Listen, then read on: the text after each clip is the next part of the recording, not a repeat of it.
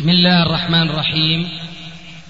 الحمد لله والصلاة والسلام على رسول الله، أما بعد، فهذا أحد أشرطة سلسلة الهدى والنور من الدروس العلمية والفتاوى الشرعية لشيخنا المحدث العلامة محمد ناصر الدين الألباني حفظه الله ونفع به الجميع. قام بتسجيلها والتأليف بينها محمد ابن أحمد أبو ليل الأذري. إخوة الإيمان، والآن مع الشريط 92 بعد 105 على 1. ما هي الكلمة إن شاء الله؟ نعم، نريد منكم كلمة. الله يحفظكم. بعدين السؤال شيخنا تكون على أوراق وواحد يسأل حتى يكون في تنظيم الأشياء. والشيخ نستغل إذن الوقت.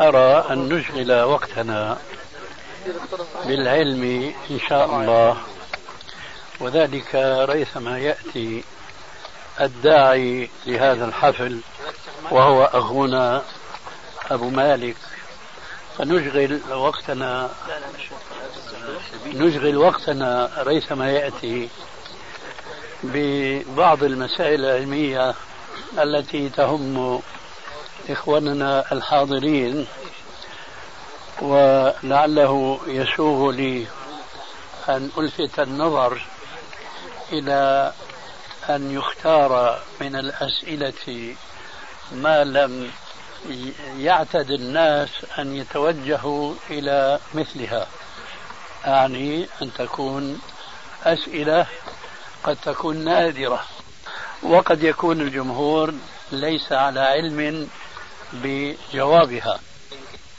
بينما تشرفوا أنه يوجهوا بعض الأسئلة المهمة، ثم شرفتم، ثم وجدت هذه مشكلة مع الأسف، فذهب الوقت. أنتوا شو مخططكم على كل حال؟ يعني على كل حال لعلك تستفتح الذي هو خير. إن الحمد لله نحمده ونستعينه ونستغفره، ونعوذ بالله من شرور أنفسنا ومن سيئات أعمالنا، من يهده الله فلا مضل له ومن يضلل فلا هادي له، وأشهد أن لا إله إلا الله وحده لا شريك له، وأشهد أن محمدا عبده ورسوله. يا أيها الذين آمنوا اتقوا الله حق تقاته ولا تموتن إلا وأنتم مسلمون. يا أيها الناس اتقوا ربكم الذي خلقكم من نفس واحدة وخلق منها زوجها وبث منهما رجالا كثيرا ونساء، واتقوا الله الذي تساءلون به والأرحام إن الله كان عليكم رقيبا. يا أيها الذين آمنوا اتقوا الله وقولوا قولا سديدا يصلح لكم أعمالكم ويغفر لكم ذنوبكم، ومن يطع الله ورسوله فقد فاز فوزا عظيما. أما بعد، فإن أصدق الحديث كتاب الله، وخير الهدى هدى محمد صلى الله عليه وسلم، وشر الأمور محدثاتها، وكل محدثة بدعة، وكل بدعة ضلالة، وكل ضلالة في النار. إخواني، بارك الله عليكم وجزاكم عنا خير ما يجزي عليه عباده الصالحين، ونسأل الله تبارك وتعالى أن يرزقنا وإياكم التوفيق والسداد في القول والعمل، وأن يجعلنا من خيار عباده، وأن يبوئنا منازل الأبرار في عليين، وأن نكون بحق من أتباع سيد المرسلين صلوات الله وسلامه عليه وعلى آله وصحابته ومن تبعهم بإحسان إلى يوم الدين. وإني إذ أقف بينكم متحدثا لا أريد أن أحدثكم بشيء يكون مجهولا لكم، وإن كان يكون عند البعض على وضوح وبينة أكثر مما عند الآخرين، فمن كان له علم بما أقول فذلك ما نبغي ونريد، وإن كان على غير ذلك فإننا نذكر والذكرى تنفع المؤمنين. ولقد كانت وأحسبها كذلك إن شاء الله مناسبة عظيمة جدا أن نلتقي هذا اللقاء الكريم، أن نلتقي على معنى من المعاني التي شرعها الله عز وجل، وعلى أمر من الأمور التي قلما يجتمع المسلمون عليها في مثل هذا الزمان الذي غابت فيه عنهم شرائع الإسلام وخفيت عليهم معالمه واضمحل أمامهم نوره، فلن يبقى إلا ذبالات يسيرة تضيء الطريق على ظلمة شديدة ساجية في ليل بهيم. وهذا ما نحس به ونحسبه أنه كائن، غير أن هذا الزمان الذي نصفه على مثل ما وصفنا قد بدأ نور فيه من بعيد ومن قريب يلتقيان في نقطة واحدة. هذه النقطة التي يلتقي فيها نور أو نوران، نور الكتاب ونور السنة الذي حمله لنا صحابة رسول الله صلى الله عليه وآله وسلم والقرون التي مضت بخير ما حمله جيل أو قرن إلى من بعده. أقول التقى هذان النوران في نقطة واحدة لا يمكن أن تغفل أو تنسى أو ألا تذكر في تاريخنا الحاضر. التقت أو التقيا في نقطة واحدة وهي أو في بقعة واحدة وهي ديار الشام. وديار الشام في آخر الزمان هي أحسن الديار وآمنها وأكثرها بركة، والناس يقبلون عليها من كل فج عميق، رغم أنه قد يمضي فترة من الفترات على هذه الديار التي قال الله فيها: سبحان الذي أسرى بعبده ليلا من المسجد الحرام إلى المسجد الأقصى الذي باركنا حوله لنريه من آياتنا إنه هو السميع البصير. أقول إن هذه الديار هي موئل المسلمين في آخر الزمان، والرسول صلى الله عليه وسلم يقول فيما يقول: بينما كنت نائما رأيت عماد أو عمودا من النور انتزع من تحت وسادتي فأتبعته بصري فإذا هو فوق الشام. فالشام إذن هي موئل الإسلام ولا شك في ذلك ولا ريب، ونحن لا نعد أنفسنا نحن ولا أعني الموجودين في هذا المكان اليوم، وإنما أعني أهل ديار الشام، لا أعني على فترة جنحت بهم إلى شيء من الفساد أو شيء من النقصان أو شيء من الضعف والخلل أو شيء من القطيعة وغير ذلك. لا أعني أنهم هم الذين سيكونون حملة رسالة الإسلام وحملة هذا النور العظيم الذي التقى ولا شك في أرضنا نور الكتاب ونور السنة، وإنما أعني بأن من هذه البقعة المباركة وفي هذا الزمان الذي نعيشه ستكون الطليعة التي تحمل هذا النور، لا تحمله لكي تسابق به الزمن ولكي تباهي به الناس ولكي تفرح به دون سواها، وإنما أعني بأن هذه الفئة هي الطليعة التي تحمل هذا النور ولو كان ضعيفا للقرون الآتية من بعدها.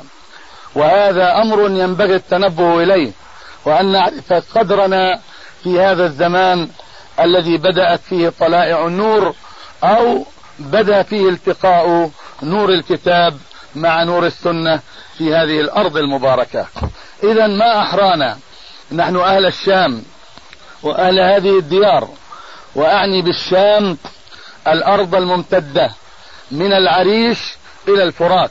هذه أرض بلاد الشام، وهي الأرض التي بارك فيها وجعل الناس فيها خير الناس، حتى إن النبي صلى الله عليه وسلم لا يقول إذا فسد أهل الشام فلا خير فيكم. فإذا على المسلمين أن يعرفوا حقيقة لا ريب فيها، ألا وهي أن بلاد الشام هي موئل المسلمين جميعا. لا أقول أن يتداعى المسلمون من أقطار الأرض إلى هذه البقعة التي لا تتسع إلى هذه الأعداد التي تفد إلى هذه الأرض، وإنما أعني أنه يجب على المسلمين أينما كانوا أن يكونوا الردء من وراء أهل هذه الديار، وأن يمدوهم بأسباب القوة والثبات في هذه الأرض، حتى إذا كان فسطاطان، فسطاط إيمان لا نفاق فيه وفسطاط نفاق لا إيمان فيه، حتى إذا بلغنا هذا الزمان نكون قد أعددنا العدة بالتهيئة النفسية والروحية والعقلية، بالعلم والعبادة والإيمان والتقوى، والعدة أيضا بالإعداد الجسدي أو الجسمي والمادي، وذلك بما يتهيأ لنا من أسباب هذه القوة التي يصبح فيها المسلمون قادرين على أن يحموا المسلمين في كل أرجاء الأرض. وهذه حقيقة وللأسف الشديد تغيب عن جماهير المسلمين في كل أرض.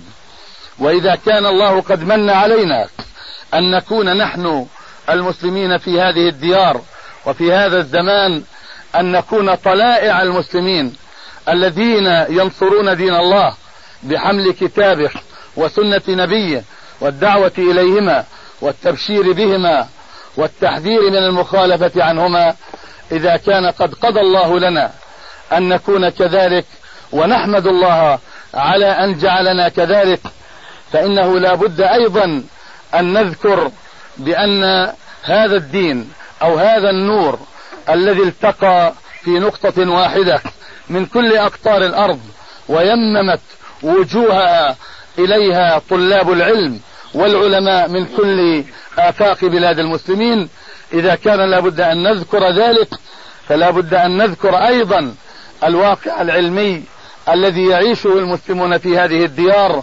والذي لم يقدروه حق قدره. هذا العلم لم يقدروه حق قدره، لا في شخص حامله ولا في شخوص الذين ينتسبون إليه بهمة ونشاط وفهم وتدبر وعمل وعبادة وسلوك يفيض على جوارحهم وعلى عقولهم بالعلم والأدب والأخلاق ومقتضى قول لا إله إلا الله محمد رسول الله. وما هذا الجمع، لم أرد بهذا الجمع ويشهد الله وأن نلتقي في هذا المكان إلا أن نتبين سنة من السنن التي هجرها المسلمون في مثل هذه المناسبات، وهي مناسبات الزواج والنكاح. وإذا كان لي أن أقول شيئا فلا أقول عن نفسي، وإنما أقول عن كل الإخوان الذين بادروا إلى فهم هذه المسألة أو هذا الأمر فهما جيدا، ولم يتوانوا يوما أن يجعلوا من أنفسهم مثلا من سبق منهم ومن يأتي من بعدنا، ولكن قلما اجتمع مثل هذا العدد في مثل هذا المكان على مثل ما نريد أن نبين على لسان شيخنا وأستاذنا جزاه الله خيرا، وهو العلامة المحدث الشيخ ناصر الدين الألباني. وأنا أقول بأن من نعم الله على بلاد الشام أن وجد مثل هذا الرجل بعد انقطاع طويل وبعد فصل لم يحل بين المسلمين وبين العلم فيه بأطول زمان مما أحيط أو مما حيل بينهم وبين هذا العلم. فمن الله على هذه الديار أن جعل فيها محدثا أقبل عليه طلاب العلم من كل آفاق الأرض، ونسيه أهله وذووه في بلادهم إلا من نفر قليل يسير عرفوا قدره، وقدره عند الله إن شاء الله هو أعلى قدرا مما بوأه حبنا له وإخلاصنا له وسعينا الدائب أو الدؤوب إلى مجالسه لتلقي العلم. أقول إن كان قد لم يحصل هذه المنزلة أو هذه المكانة عند الناس في هذه البلاد، وهو نعمة من نعم الله عليها، فإن الله عز وجل قد ادخر له إن شاء الله هذه المكانة عنده ليوفيه أجره كاملا يوم القيامة، يوم لا ينفع مال ولا بنون إلا من أتى الله بقلب سليم. وأجدني في أشد الحرج وأنا أتحدث أمام شيخي وأستاذي بمثل هذا الحديث، ولكن لا بد من التنويه بشيء من هذا حتى نعلم أن فضل الله علينا عظيم، وعظيم الجد جدا، وأن هذا الفضل لا يناله إلا من يقدره حق قدره أو يعرفه لنفسه والآخرين.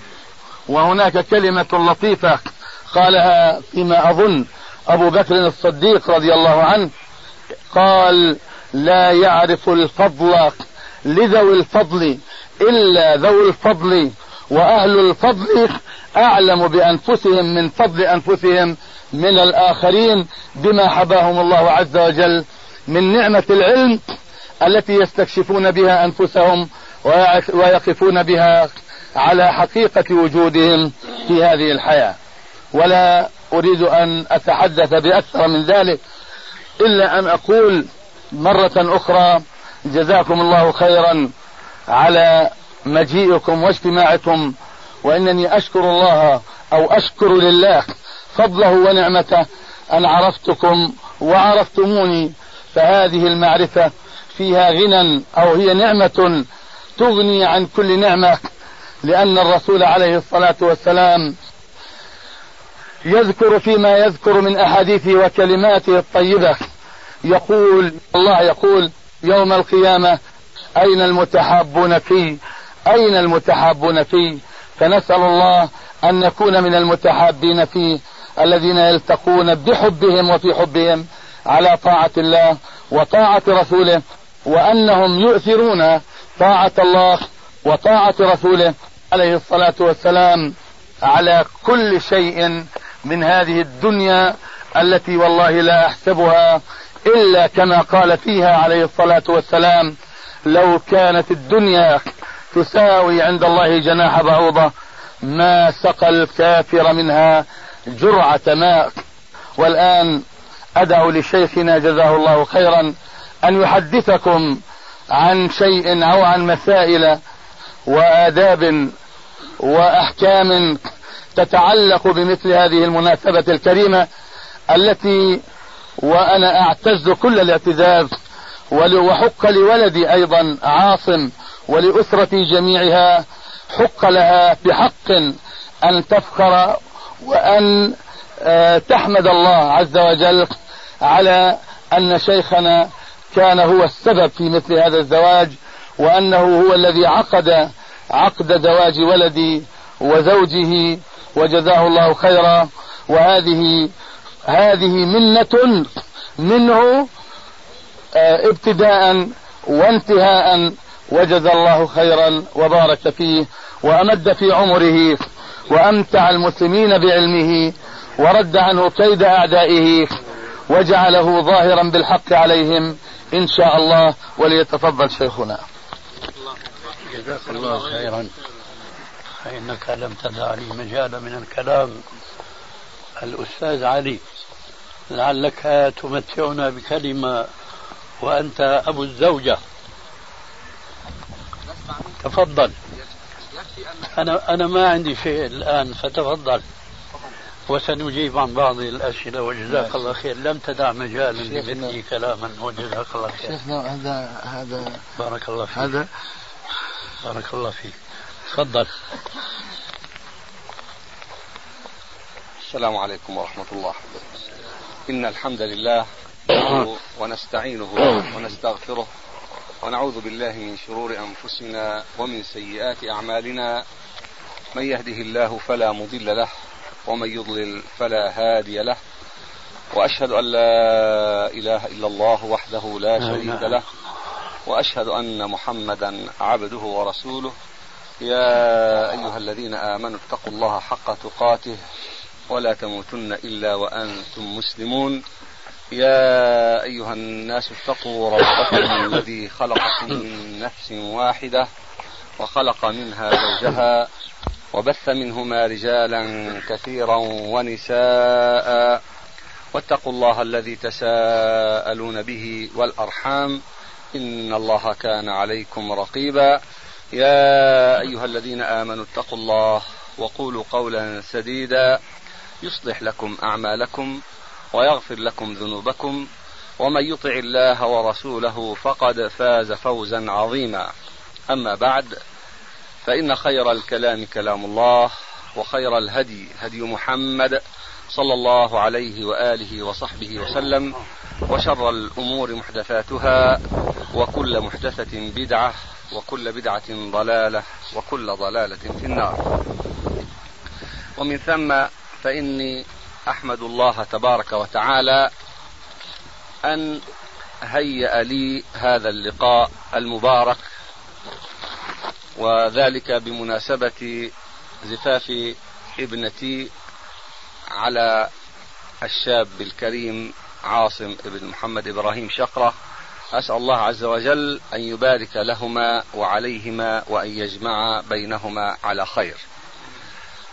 وإنها لمناسبة كريمة، هذا الزواج بحد ذاته، واللقاء بالإخوة واللقاء بالأحبة أهل بلاد الشام، هذه الأرض المباركة، كما قال الله تبارك وتعالى عنها، وكما قال عنها أيضا إنها الأرض المقدسة. هذه الأرض المقدسة التي لها حق علينا أن نحمي قدسيتها، وأن نكون أهلا للحياة فيها حياة كريمة على منهاج النبوة. وإنا لنرى تباشير الصبح والحمد لله، على رغم الظلام المحلولك، فتباشير الصباح قد بدأ نورها، وبدأت خيوط الفجر تظهر في الأفق إن شاء الله. وما بركة هذا العلم، وبركة هذا العلم، وبركة سنة رسول الله صلى الله عليه وسلم، وأن يحمل لواءها محدث العصر، وأن قدر الله تبارك وتعالى له أن يأتي من دياره من ألبانيا ليعيش في بلاد الشام، ولينهل من علوم علماء الشام، ثم ليكون في المكتبة الظاهرية التي حوت من نفائس الكنوز، كنوز العلم ونفائس السنة، ما لا يوجد في غيرها من بلاد الدنيا. وقد أعطى الله سبحانه وتعالى شيخنا جلدا وصبرا عظيما، كان ينكب فيه على البحث والتحقيق العلمي، ومن ثمرة ذلك هذه المؤلفات الكثيرة، ثم هذه الأجيال التي تتتابع تحمل راية الإسلام وتبينه للناس واضحا كما أنزله الله تبارك وتعالى في كتابه وعلى لسان نبيه صلى الله عليه وآله وصحبه وسلم. والحقيقة الحديث في هذه المعاني يطول، ولكن قد تكلم أخونا أبو مالك جزاه الله خيرا بشيء من ذلك، وأظن أن هذه الإشارة كافية لنعلم واجبنا، ولنعلم مهمتنا، ولنعلم أن العالم الإسلامي بحاجة إلى جهود أهل بلاد الشام، وهذا يجعل المسؤولية علينا كبيرة، وخاصة إذا فهمنا قوله صلى الله عليه وسلم: إذا فسد أهل الشام فلا خير فيكم. فمعنى ذلك أن المسؤولية في رقابنا أعظم من المسؤولية على غيرنا، فعلينا إذن أن نحمل هذا العلم بحق، وأن نعطيه من أوقاتنا ونعطيه من جهودنا ما نستطيع به أن نمكن لسنة رسول الله صلى الله عليه وآله وصحبه وسلم في الأرض، وأن نمكن لمنهج خلافة النبوة التي بشر بها رسول الله صلى الله عليه وآله وصحبه وسلم. وعلينا ألا نيأس، ونعلم أن الله تبارك وتعالى إنما بعث محمدا صلى الله عليه وسلم بالهدى ودين الحق، كما قال: هو الذي أرسل رسوله بالهدى ودين الحق ليظهره على الدين كله ولو كره المشركون.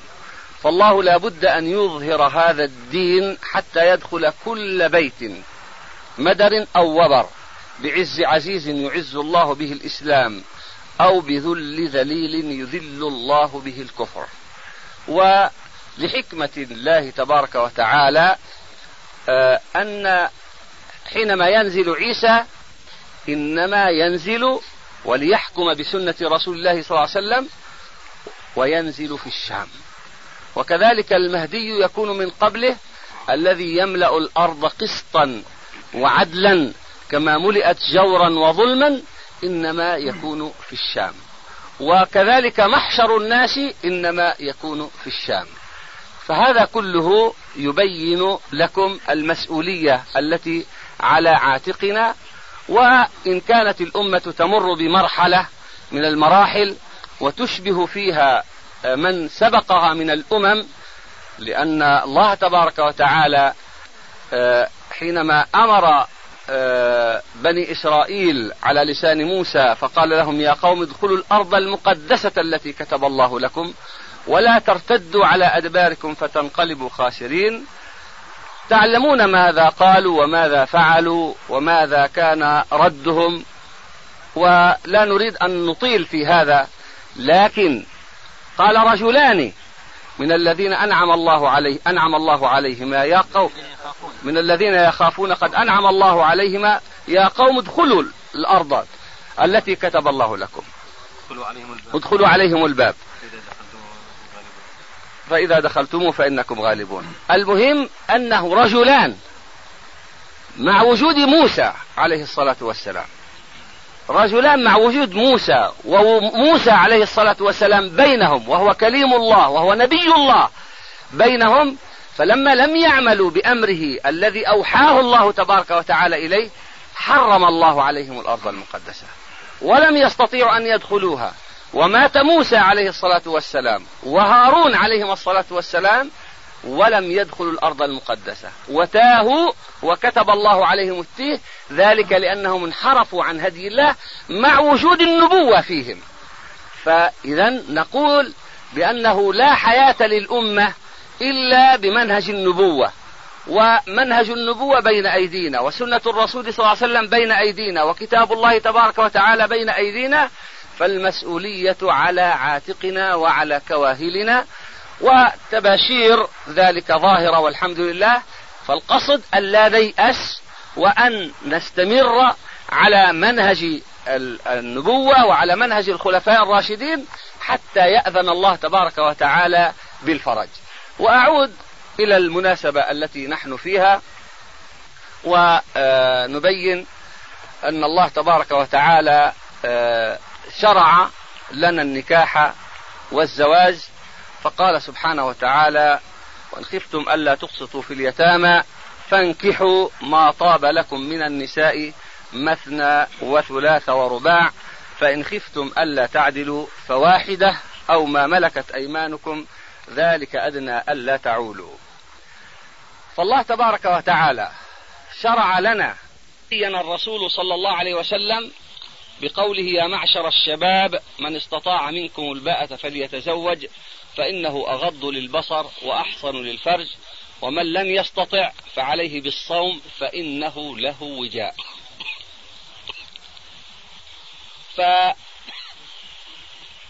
فالإنسان ذكرا إن كان أو أنثى لا غنى له عن هذا النكاح، وهذا من سنة الله ومن فطرة الله تبارك وتعالى.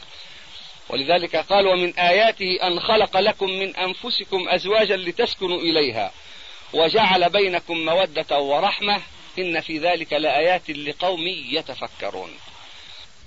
بين الرسول صلى الله عليه وسلم بقوله يا معشر الشباب من استطاع منكم الباءة فليتزوج فإنه أغض للبصر وأحصن للفرج ومن لم يستطع فعليه بالصوم فإنه له وجاء.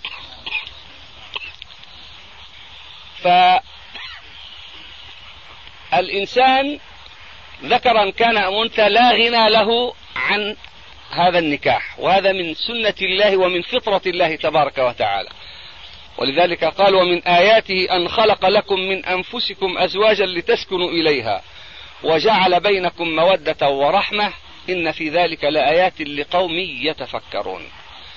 فلا يمكن أن يكون هناك سكن لرجل أو لامرأة بلا نكاح وبلا زواج. لو ملك الرجل قصور الدنيا ولو ملكت المرأة الدنيا وما فيها بلآلئها وجواهرها وذهبها وحريرها لا يمكن أن تعرف طعم الاستقرار والسكينة إلا بالزوج والزوج الصالح. كذلك الرجل لا يعرف طعم الاستقرار والسكينة إلا بالاقتران بالزوجة وكذلك الزوجة الصالحة. لذلك شرع لنا ربنا وبين لنا رسولنا صلى الله عليه وسلم هذه الأحكام التي تتعلق بهذا النكاح. وأنا لا أريد أن أطيل الحديث في هذا الجانب، ولكن أريد أن أتكلم في معنى قد يتهيب كثيرون من الناس أن يتكلموا فيه، وخاصة وأنا أبو العروس الآن، وهو قوله تبارك وتعالى فانكحوا ما طاب لكم من النساء مثنى وثلاث ورباع، وهي مسألة التعدد. فإذا كان الرسول صلى الله عليه وسلم يقول يا معشر الشباب من استطاع منكم الباءة فليتزوج فإنه أغض للبصر وأحصن للفرج، فبالواحدة أغض للبصر وأحصن للفرج، فإن لم يستطع الواحدة فعليه بالصوم فإنه له وجاء. طيب، وكذلك هذه تبقى على بابها وعلى إطلاقها فيما يتعلق بالثانية أو بالثالثة أو بالرابعة الذي شرعه الله تبارك وتعالى بشرط العدل الذي أوجبه الله تبارك وتعالى علينا. فإن خفتم ألا تعدلوا فواحدة أو ما ملكت أيمانكم ذلك أدنى ألا تعولوا أي لا تجوروا. وأنا أريد أن أتحدث بهذا الآن لأن الناس يشككون في الإسلام من هذا الجانب، علما أن العالم كله الآن بشرقه وغربه العالم كله فيه بؤرة فساد وتحلل، وليس هناك بشر على وجه الأرض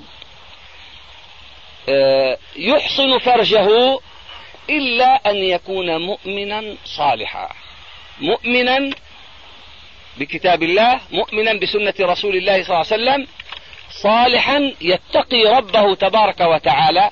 هذا وحده هو الذي يعف نفسه إن كان غير زواج، وهو الذي يكتفي بالمرأة الواحدة فقط. وأما غير ذلك فلا تصدقوا أن يكتفي بامرأة واحدة. وكما كان بعض القساوسة في الولايات المتحدة ذكر بعضهم أنه كان يتحدث ويشن حملة على الإسلام لإباحة تعدد الزوجات، فقال له شاب يبدو أنه كان يعني ذكيا فطنا، قال أريد أن أسألك. قال سل. قال كم هم نسبة الذين يتزوجون بأربع من أو باثنتين من المسلمين؟ ماذا سيقول رقما؟ قال 10%. قال وثلاث 5%، 4، 2%، يعني وضع رقما. قال أريد أن أسأل أمرا آخر. قال ماذا؟ قال كم امرأة أو كم فتاة تمر في حياة الشاب الأمريكي؟ قال على القليل 10. قال إذن كيف تهاجم أمة 10% يعرف الرجل منهم امرأة ثانية وتترك أمة كل رجل فيها يعرف 10 من النساء؟ فلملم أوراقه ومشى. فالقصد من هذا أن المجتمعات مجتمعات الشرق والغرب كلها تعيش في فساد. الطهر إنما هو في المجتمع المسلم فقط. الطهر والعفة إنما هو في المجتمع المسلم، وفي المجتمع المسلم الذي يتمسك بكتاب الله ويتمسك بسنة رسول الله صلى الله عليه وسلم. وأمر آخر، الإسلام لم يوجب التعدد ولكن أوجب غض البصر وأوجب حفظ الفرج، فمن لم يرد أن يعدد الزوجات فالله تبارك وتعالى ما يعني أجبره بذلك، وإنما فرض عليه أن يحفظ بصره وأن يحفظ فرجه. وكذلك المرأة لم يفرض الله تبارك وتعالى عليها أن تتزوج زوجا عنده زوجات أخرى، وإنما أوجب عليها أن تحفظ فرجها وأن تغض بصرها. فإذا لا مشكلة في الموضوع هذا، الذي نريد أن نتناول الموضوع من هذا الجانب. فالقصد أن نعلم أن التشريع الإسلامي هو الذي فيه الكمال، ومخالفة الشريعة هي التي تجعل الفساد في المجتمعات والتحلل والانحراف. والغرب أباح اللواط وهم يفخرون بذلك، ونحن نخاف من هذا ونصبح نعلل ونضع العقبات في هذا الأمر، ونحن بين يعني غال وبين إفراط وتفريط في هذا الموضوع.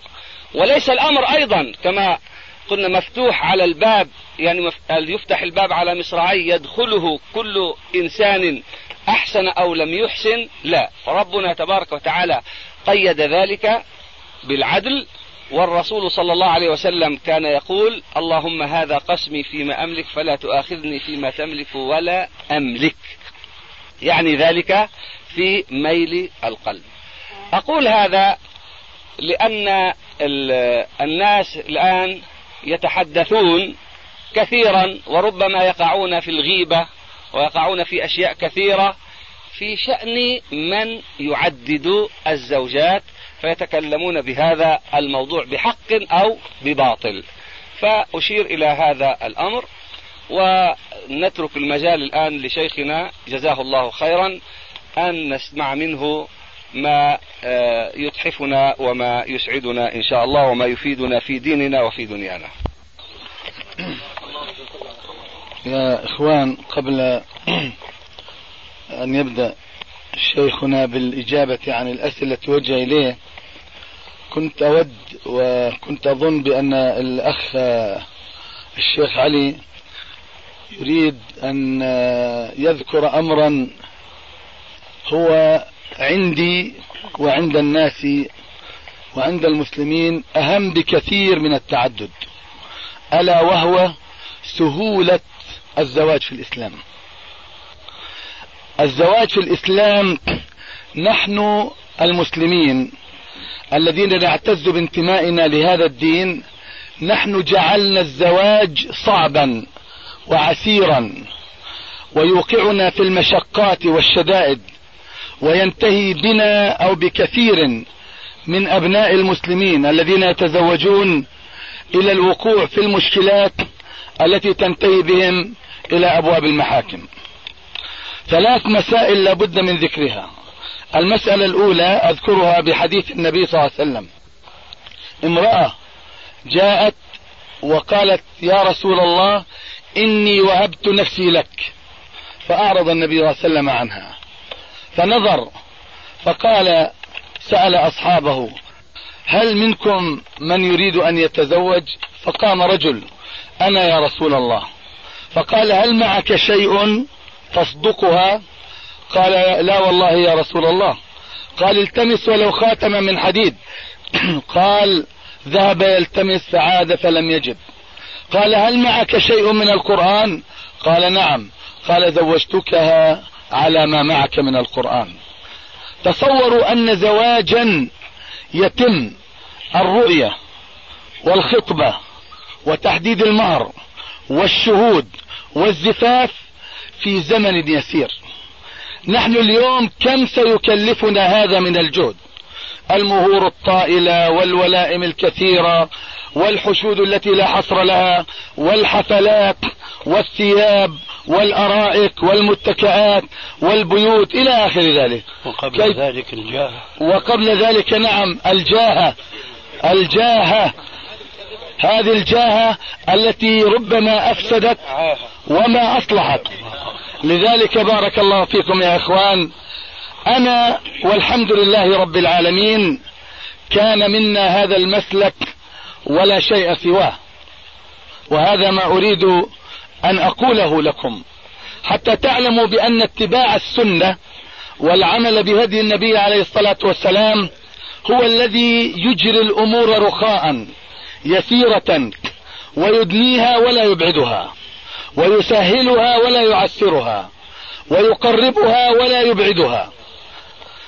لقد كان الزواج الخطبة والرؤية والزواج وتحديد المهر، وبالمناسبة لم يعرف أبو الزوجة أخونا أبو عبد الله لم يعرف مهر ابنته إلا عندما ذهبنا إلى المحكمة لنسجل المهر، وكان دينارا أردنيا واحدا بلا مؤجل، دينار أردني واحد بلا مؤجل، لا لأننا نملك على الأقل 100 أو 50 أو 200 أو 3 أو 4، لا، وإنما لنعلم الناس أن يكون صداق أبهاتهم شيئا يحدده الرجل ولا يفرضه أبو المرأة. وهذه سنة كانت مجهولة حتى هيأ الله لنا من يبينها ويوضحها ويعلمنا إياها من هذه السنن المهجورة التي إذا ارتحلت حلت البدع مكانها، وكان ذلك أيضا على يد شيخنا جزاه الله خيرا. وتمت الرؤية كما قلت والطلبة، ولو علمتم كيف كان الطلب.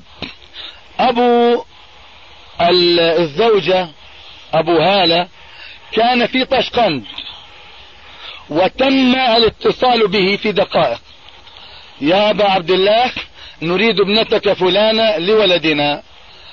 قال كلمة، قال أنا لا أعرف عاصم. قلت له لعلك تعرف أبا عاصم، فقال على بركة الله. بهذه السهولة وهذا اليسر. ثم رجعنا إلى شيخنا، وهذا كله ربما في 2 أو 3 ساعات. فكان الشهود أنا وشيخي جزاه الله خيرا، وهو الذي أجرى العقد، وكان الموكل بالعقد هو عبد الله ولد أخينا أبي عبد الله. الرجال الذين حضروا 4: عاصم وعبد الله وشيخنا وأنا، وتم عقد النكاح. فأصبحت هذه الابنة زوجة لابني في 2 أو 3 ساعات.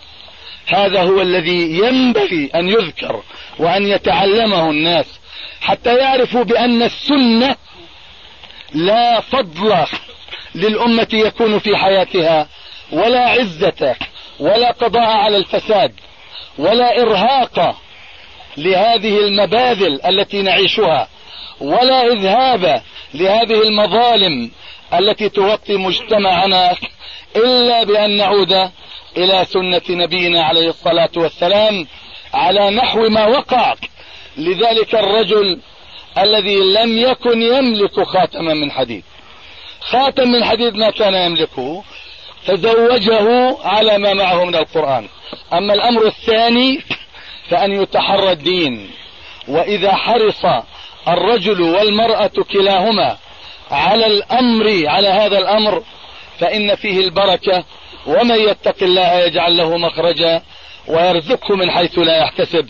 وأي رزق أعظم من أن ترزق الفتاة المؤمنة الصالحة رجلا صالحا مؤمنا، وأي فضل أعظم من أن يرزق الرجل الصالح امرأة مؤمنة صالحة تتكافأ معه ويتكافأ معها، ولا تكافؤ إلا بصلاح الدين. ولذلك يقول عليه الصلاة والسلام: من جاءكم إذا جاءكم من ترضون دينه وخلقه فزوجوه، وإلا تكن فتنة في الأرض وفساد عريض. ويقول تنكح المرأة لأربع: لحسبها ومالها وجمالها ودينها، فاظفر بذات الدين تربت يداك. أحببت أن أذكر هذا الأمر وما كنت أحب أن أذكره، ولكن أحببت لكي أعلم نفسي وأذكرها بالاستمرار على هذا المنهج العظيم الذي لا فلاح ولا سعادة ولا مكانة تتبوأها الأمة كما يقال تحت الشمس إلا بهذا الدين الفطري السهل الذي لا عناء فيه ولا جهد ولا مشقة، لأنه دين الفطرة، فطرة الله التي فطر الناس عليها لا تبديل لخلق الله. والآن ندع المجال للأسئلة ليجيب عنها شيخنا جزاه الله خيرا، وأحب أن تكون الأسئلة يا إخوان مكتوبة وجزاكم الله خيرا. عفوا، هنا الأستاذ علي لديه كلمة نسمعها منه إن شاء الله، فليتفضل. إن الحمد لله نحمده ونستعينه ونستغفره ونعوذ بالله من شرور أنفسنا وسيئات أعمالنا، من يهده الله فلا مضل له ومن يضلل فلا هادي له، وأشهد أن لا إله إلا الله وحده لا شريك له، وأشهد أن محمدا عبده ورسوله. أما بعد، فلولا الإشارة التي أشار إلي بها شيخنا حفظه الله لما تكلمت بين يديه أولا وبين يدي إخواني الذين هم أكبر مني علما وأوسع مني قدرا وأقدم مني سلما، ولكن هذا من تمام البر بشيخي حفظه الله تعالى. فأقول: لقد جالت في ذهني عدة كلمات أقولها منذ أشار شيخنا إلي بهذه الكلمة، وكان أبلغها ما وفقني الله إليه عند سماع كلمة يسيرة من كلام شيخنا أبي مالك، حيث وصف المسلمين بأنهم ينتمون إلى الإسلام. فالانتماء إلى الإسلام هل هذا أمر يسير؟ أن نكون مسلمين منتمين إلى إسلامنا، لسنا منسلخين عنه ولسنا متبركين به فقط، هل هذا أمر يسير؟ والله إنه لا يسير على من يسره الله إليه وعليه. وهذا الانتماء إلى الإسلام أتكلم عليه بنقطتين اثنتين. أما الأولى فهي تلك الهوة الحادثة بيننا بصفتنا مسلمين وبين العلم الذي يلقى إلينا ونسمعه ونقرأه، بل يتكرر على أسماعنا. إلى متى ستبقى هذه الهوة وهذا البرزخ وهذا الفيصل ونحن نقول نحن مسلمون؟ الإسلام يعني الاستسلام لأمر الله جل وعلا، والله تبارك وتعالى يريد منا أن نكون مسلمين حقا بانتمائنا إلى الإسلام صدقا وعملا وفعلا. فكم منا يسمع النهي عن الله ثم يجريه ويطبقه، وكم منا من يسمع الأمر عن رسول الله صلى الله عليه وسلم ثم يخالف عنه ويبتعد منه. إن الانتماء إلى الإسلام يوجب علينا أن نكون أصحاب شخصية إسلامية حقة منوطة بكتاب ربها ومرتبطة بسنة نبيها صلى الله تعالى عليه وسلم، ليس بأفهام العقلانيين من المعاصرين، وليس بأفهام أولئك المجددين بل المبددين لهذا الدين، ولكن بفهم سلف الأمة الصالحين رجعة إلى ذلك الفهم المزكى على لسان رسول الله صلى الله عليه وسلم، والذي لا فوز ولا صلاح ولا نجاة للأمة إلا به وعليه.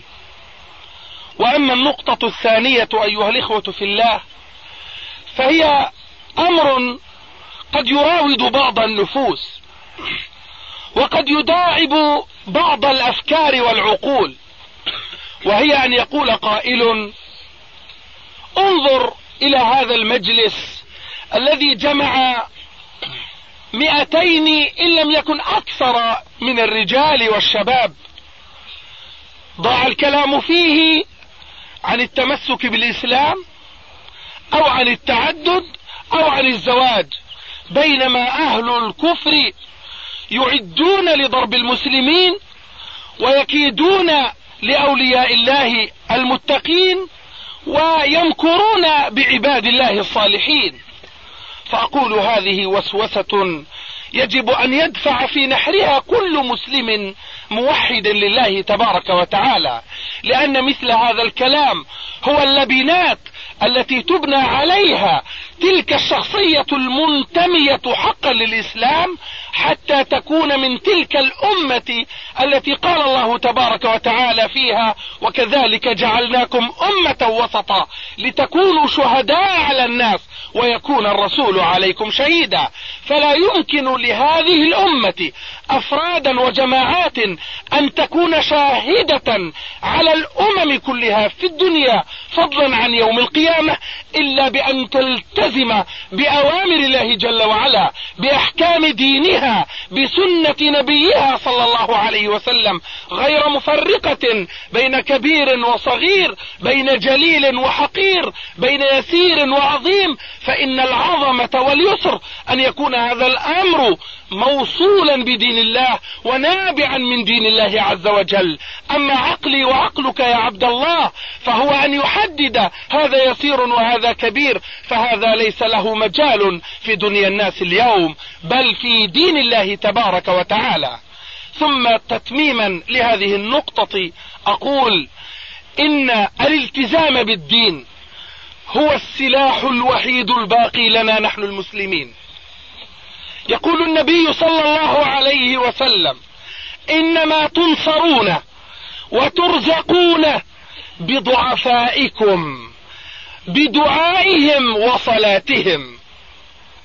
هذا أمر نغفله لأننا ارتكسنا في المادة، لأننا غرقنا في الدنيا، لأن عقولنا وقلوبنا برمجت في أحوال العصر ومحدثاته، فصرنا نقيس تقدم أمة الإسلام بتقدم أمم الكفر، صرنا نقيس مدى تأخلف أمتنا بتقدم تلك الأمم، فنقول: انظروا إلى أمريكا وما عندها من صواريخ ومعدات وأقمار صناعية وما شابه ذلك، نقول: انظروا إلى تشتت الأمة وبعدها عن المادة، ثم بالمقابل ذلك النظام العالمي الجديد الذي يهيمن على الدنيا.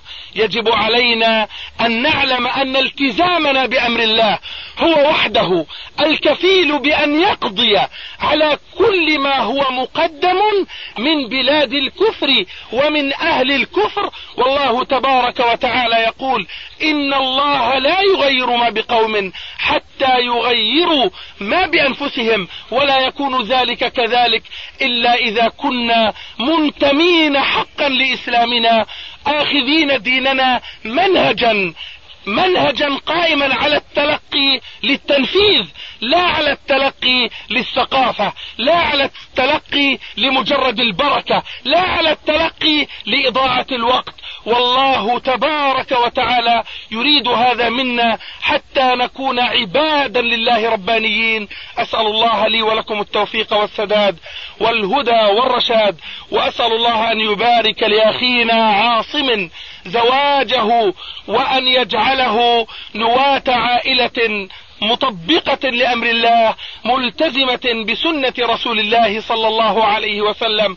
وأهنئه بتهنئة النبي صلى الله تعالى عليه وسلم لا بتهنئة الجاهلية، فأقول بارك الله لكما وعليكما وجمع بينكما في خير، وصلى الله وسلم وبارك على نبينا وعلى آله وصحبه أجمعين. إن الحمد لله نحمده ونستعينه ونستغفره ونعوذ بالله من شرور أنفسنا ومن سيئات أعمالنا، من يهدي الله فلا مضل له ومن يضلل فلا هادي له، وأشهد أن لا إله إلا الله وحده لا شريك له، وأشهد أن محمدا عبده ورسوله. قبل أن نتوجه لسماع بعض الأسئلة وملفتا النظر إلى ما كنت ذكرته في أول هذه الجلسة من اختيار الأسئلة الهامة غير المتكررة، قبل هذا وعلى ضوء ما سمعنا من الكلمات الطيبات من إخواننا المحاضرين، قبل ذلك أريد أن أذكر بحديث وأثر صحيحين كل منهما له علاقة ببعض ما سمعتم آنفا من الكلمات الطيبات. أما الحديث فهو ما أخرجه الإمام البخاري في صحيحه وفي كتاب العلم في أول صحيحه من حديث معاوية ابن أبي سفيان رضي الله عنهما قال: قال رسول الله صلى الله عليه وآله وسلم: لا تزال طائفة من أمتي ظاهرين على الحق لا يضرهم من خالفهم حتى تقوم الساعة.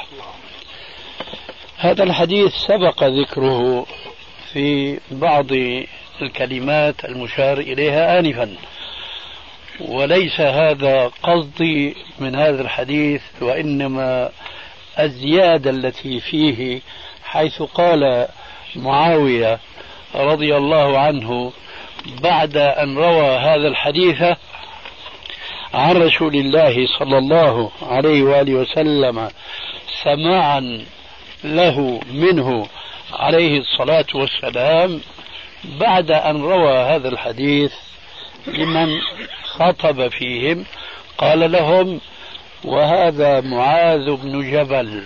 هنا الشاهد: هذا معاذ بن جبل يقول وهم بالشام.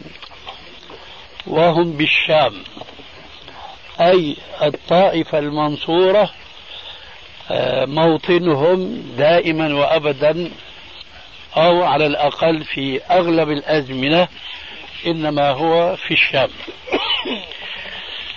وقد ذكرنا الأستاذ أبو مالك جزاه الله خيرا بأمر طالما غفل عنه جماهير المسلمين بسبب التقسيمات الجغرافية التي نفذها المستعمرون لبلاد الإسلام وبخاصة بلاد الشام، حيث جعلوها سوريا وأردن ولبنان وفلسطين، بينما عرفتم من الكلام السابق أن هذه الأماكن أو هذه الدولات القائمة الآن هي كلها هي الشام.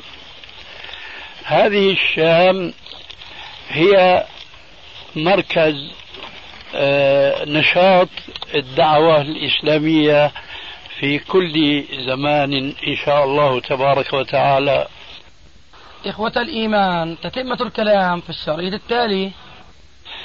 ومن تمام ذاك الحديث الذي ذكر أيضا في بعض الكلمات إذا، وهذا الحديث يؤيد حديث معاذ من تمام ذاك الحديث الذي ذكر آنفا، ألا وهو قوله عليه السلام: إذا فسد أهل الشام فلا خير فيكم